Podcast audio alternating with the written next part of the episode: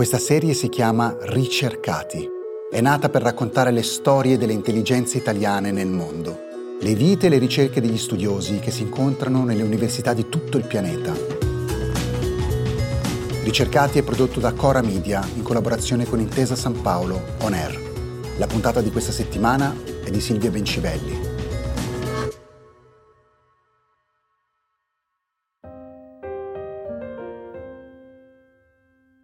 Linda Daniele, idrogeologa, benvenuta tra i nostri ricercati. Grazie. Tu ci parli dal Cile e appunto sei un'idrogeologa, un'idrogeochimica, insomma una cosa che adesso dovrei spiegarci molto bene. Da quale città ci stai parlando? Da Santiago del Cile. E lì sei professoressa? Sì, sono associata del Dipartimento di Geologia dell'Università di Cile. E fai però anche altre cose, cioè tu sei una scienziata importante in Cile, insomma. È importante, non so, però sono una ricercatrice a cui piace il proprio lavoro e quindi faccio, mi occupo di varie cose allo stesso tempo. E oltre ad essere ovviamente o avere un ruolo nel Dipartimento di Geologia, sono coinvolta in due centri di ricerca vincolati all'acqua e uno specialmente all'acqua e all'energia, che è il SEGA, il Centro di Eccellenza in Geotermia delle Ande. Poi ci spiegherai che cosa significa perché il Cile, sappiamo, ha le Ande, ha queste montagne molto alte, ecco per noi che abitiamo in Europa, insomma che sono anche tra le zone più instabili della Terra, è una zona geologicamente molto attiva ed è questa la ragione per cui un'idrogeologa da Napoli va a lavorare lì e lì diventa vice direttrice di questo centro di eccellenza molto importante per, per lo sviluppo dell'energia in Cile e nonché appunto dirigente di ricerca di altri progetti che poi ci racconterai. Tu hai scelto di andare in Cile a lavorare, vero? Sì, ho scelto di venire in Cile. Nel 2013, ho vinto un concorso, ho partecipato. E ho vinto un concorso internazionale e alla fine dello stesso anno siamo arrivati, dico siamo perché con mio marito siamo venuti a vivere in Cile e a cominciare un'avventura in Sud America dove non eravamo mai stati nemmeno in vacanza e siamo ancora qui. Quindi significa che è andato piuttosto bene percorso almeno di lavoro e di ricerca. Allora, raccontaci questa cosa del geotermico in Cile. Per noi italiani il geotermico ha una storia antica, anche noi siamo una terra geologicamente interessante, piena di calore del sottosuolo che sfruttiamo per produrre energia. In Cile che cos'è il geotermico?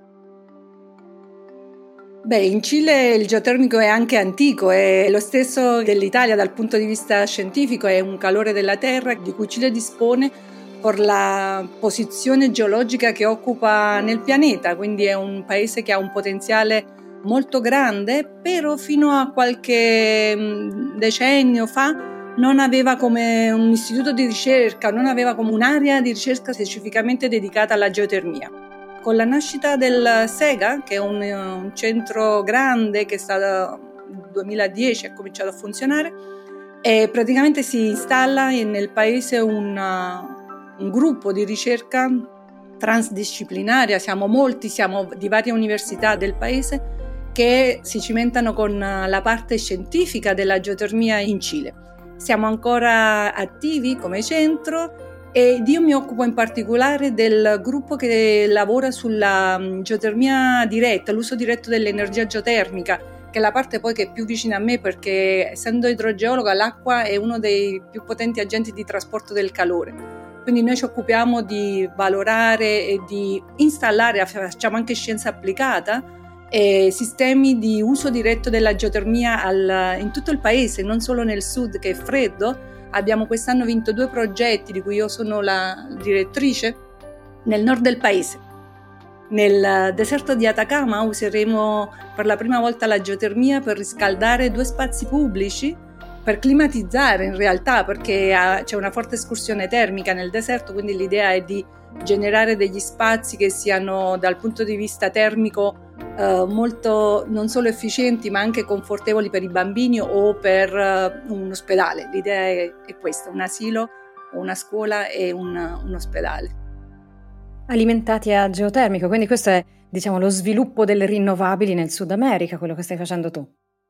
Sì, Noi qui se ne parla tanto, ovviamente, in questo momento in Europa parlare di, di energia e parlare di rinnovabile ovviamente è una delle cose che ci capita più spesso di fare anche a livello politico. In Cile come funzionano le cose? Voi scienziati mi pare che abbiate anche una grossa libertà d'azione e una grande fiducia da parte dei cileni rispetto a questo.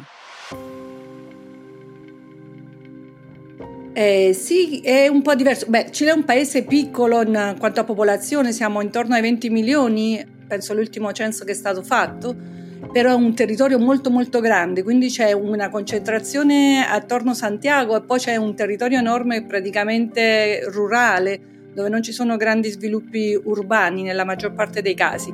E la geotermia è vista come un'alternativa proprio in queste situazioni dove per esempio la rete elettrica non è sempre o non può essere assicurata di maniera continua per condizioni climatiche, per esempio verso il sud ci sono dei fiordi, eh, insomma ci sono condizioni un poco avverse e la geotermia si propone come una soluzione locale e di base perché la geotermia non dipende dal, dal clima per vari di questi problemi come specifici diciamo così. In generale il Cile sta investendo molto nella ricerca delle, delle rinnovabili o rinnovabili non convenzionali, come le chiamano qua, perché ovviamente è uno dei paesi che sta soffrendo o che si sa che soffre di più gli effetti del cambio climatico. E quindi insomma diciamo che la ricerca è, in questo campo è abbastanza forte per essere un paese così piccolo. Poi del resto le distanze anche dalle persone che prendono le decisioni nel paese sono più corte. Io stessa per esempio lavoro anche o collaboro, la parola più adatta, in un, un comitato che assessora i ministri in, uh, con rispetto proprio al cambio climatico e alla transizione idrica giusta, perché Cile è un paese che in questo momento, domenica, si voterà nel paese per una nuova Costituzione, è un momento speciale anche dal punto di vista sociale per il paese. Siamo in pieno cambio di varie cose e le rinnovabili hanno un ruolo importante. Beh, è interessante ecco, che la scienza sia davvero così cruciale e che sappia presentarsi come motore cruciale per lo sviluppo anche sociale, economico di un paese intero come il Cile. Ma in pratica che cosa fai? Come si svolge la tua giornata? Con chi e dove lavori? In generale la mia facoltà, la facoltà di scienze fisiche e matematica, è molto internazionale. Nel mio dipartimento veniamo da vari paesi e il mio gruppo di lavoro più stretto, c'è un altro italiano di Firenze, il Daniele Tardani, ci sono francesi, insomma io lavoro in un ambiente internazionale e la giornata si divide tra la ricerca, eh, gli studenti e le lezioni, perché io sono un docente e ovviamente ho, ho varie lezioni alla settimana però abbiamo una parte importante che è proprio la diffusione, possiamo chiamarla così, e dedichiamo molto anche a questo aspetto. Abbiamo vari giornalisti contrattati nei vari centri, anche nel dipartimento, per passare tutte le nostre ricerche in modo semplice anche alla società e all'amministrazione, perché finalmente la ricerca senza un'applicazione pratica si converte in qualcosa di chiuso no? o di riservato a un mondo piccolo, mentre l'idea è proprio che tutto quello che noi facciamo tributi alla, alla società. Le giornate possono essere varie, per esempio adesso devo partire dopo questa intervista per uh, le Ande, andrò a San Felipe, una zona 90 km al nord di Santiago dove stiamo perforando il primo pozzo profondo per la ricerca scientifica orientato ai flussi profondi delle rocce fratturate delle Ande. Quindi le giornate possono essere varie, non sono mai noiose, sia in bene che in male e in generale corro sempre. Quindi se capisco bene questa è la parte di ricerca di base, poi c'è la ricerca applicativa, insomma che poi grande distanza tra le due non ci deve, non ci deve essere per forza, tu fai moltissima ricerca diversa, insomma sei sempre in movimento, sbaglio?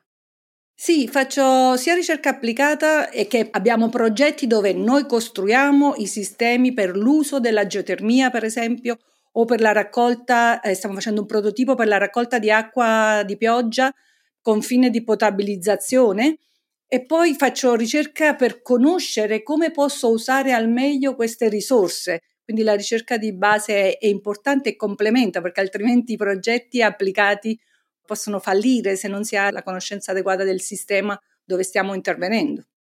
In questo modo c'è bisogno però di un gruppo di ricerca molto ampio. Quante persone lavorano con te?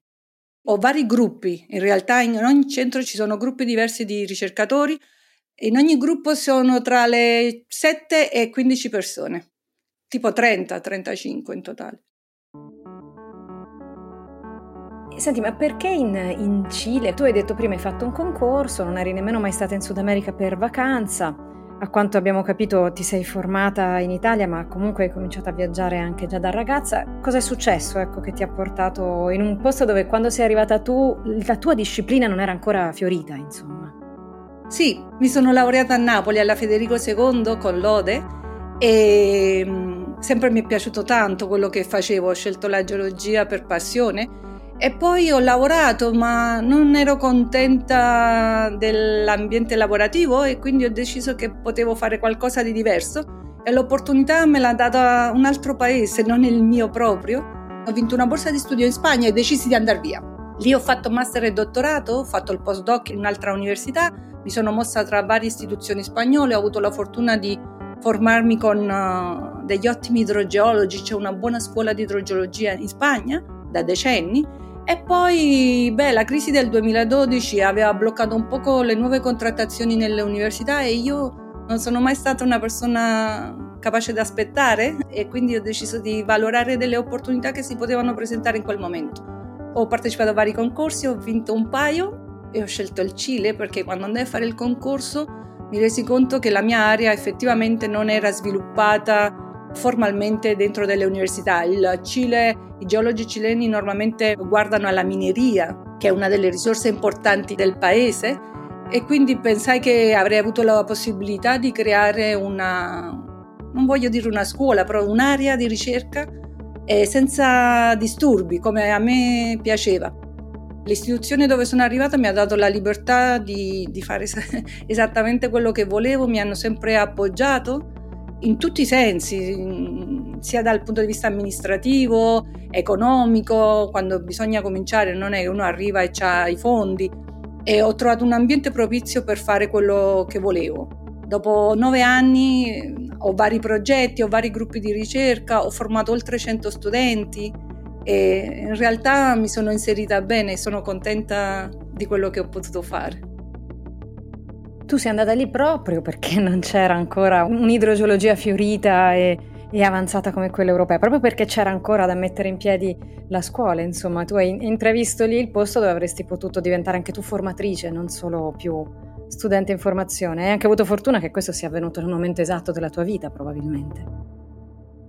Assolutamente, alla fine la vita è fatta di momenti e opportunità. Io in generale mi sono mossa quando ho pensato, ho cambiato di città, di istituzione, quando ho visto o, o almeno ho pensato che potevo fare qualcosa in più.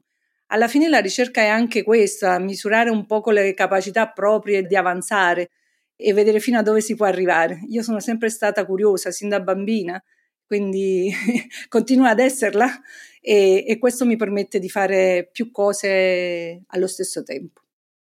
Senti, forse te lo posso chiedere a livello personale. Ecco, in Cile come si sta? Come si vive in un posto così lontano, ma anche appunto così diverso no? da quelli a cui siamo abituati noi, una grandissima città e poi delle zone rurali, delle montagne impervie. Come si sta?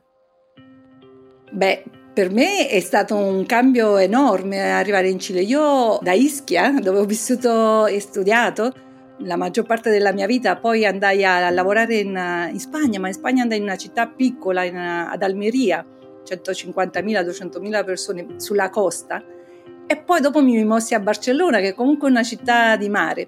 Per la prima volta in vita mia arrivare a Santiago sono stata lontana dal, vivo lontana dal mare in una città con più di 7 milioni di persone. Non è una vita facile, però alla fine uno si rende conto che vive nel quartiere. Quindi io sono più o meno a 20 minuti da dove lavoro e il mio paese, perché è un paesino alla fine con una, un comune proprio, si chiama Gnugnoa, è un posto mm, gradevole dove c'è di tutto, insomma alla fine io non è che mi muovo per tutta Santiago e le difficoltà sono quelle di vivere in una grande città, il trasporto, il tempo che serve per muoversi, poi vabbè la cultura, la parte sociale si realizza in modo diverso e uno arriva e, e ovviamente ha bisogno di un tempo per adeguarsi.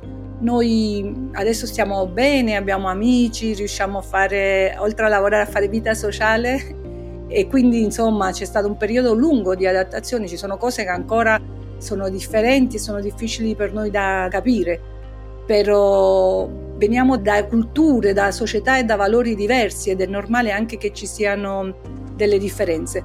Io penso che siano più aiutino più che restino alla, alla, vita di una, di una persona. Io sempre che ho cambiato ho dovuto ovviamente affrontare delle difficoltà, però tutto sommato sempre ne ho tirato fuori la parte positiva. Questo fa sì che uno deve essere flessibile, deve, essere, deve confrontarsi con una, una realtà diversa a quella a cui ci si è abituati e in generale se uno lo fa con uh, buon animo il risultato finale è sempre positivo. Per me almeno lo è mi ha insegnato a stare in contesti differenti, in culture distinte, con eh, cibi differenti e penso che sia meglio così che al contrario.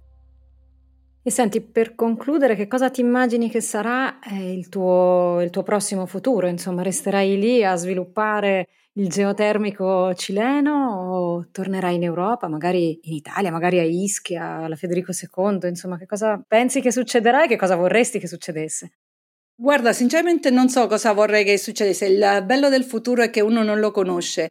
Ovviamente se ci saranno delle opportunità che io penso siano migliori, non ho problemi a fare un altro salto.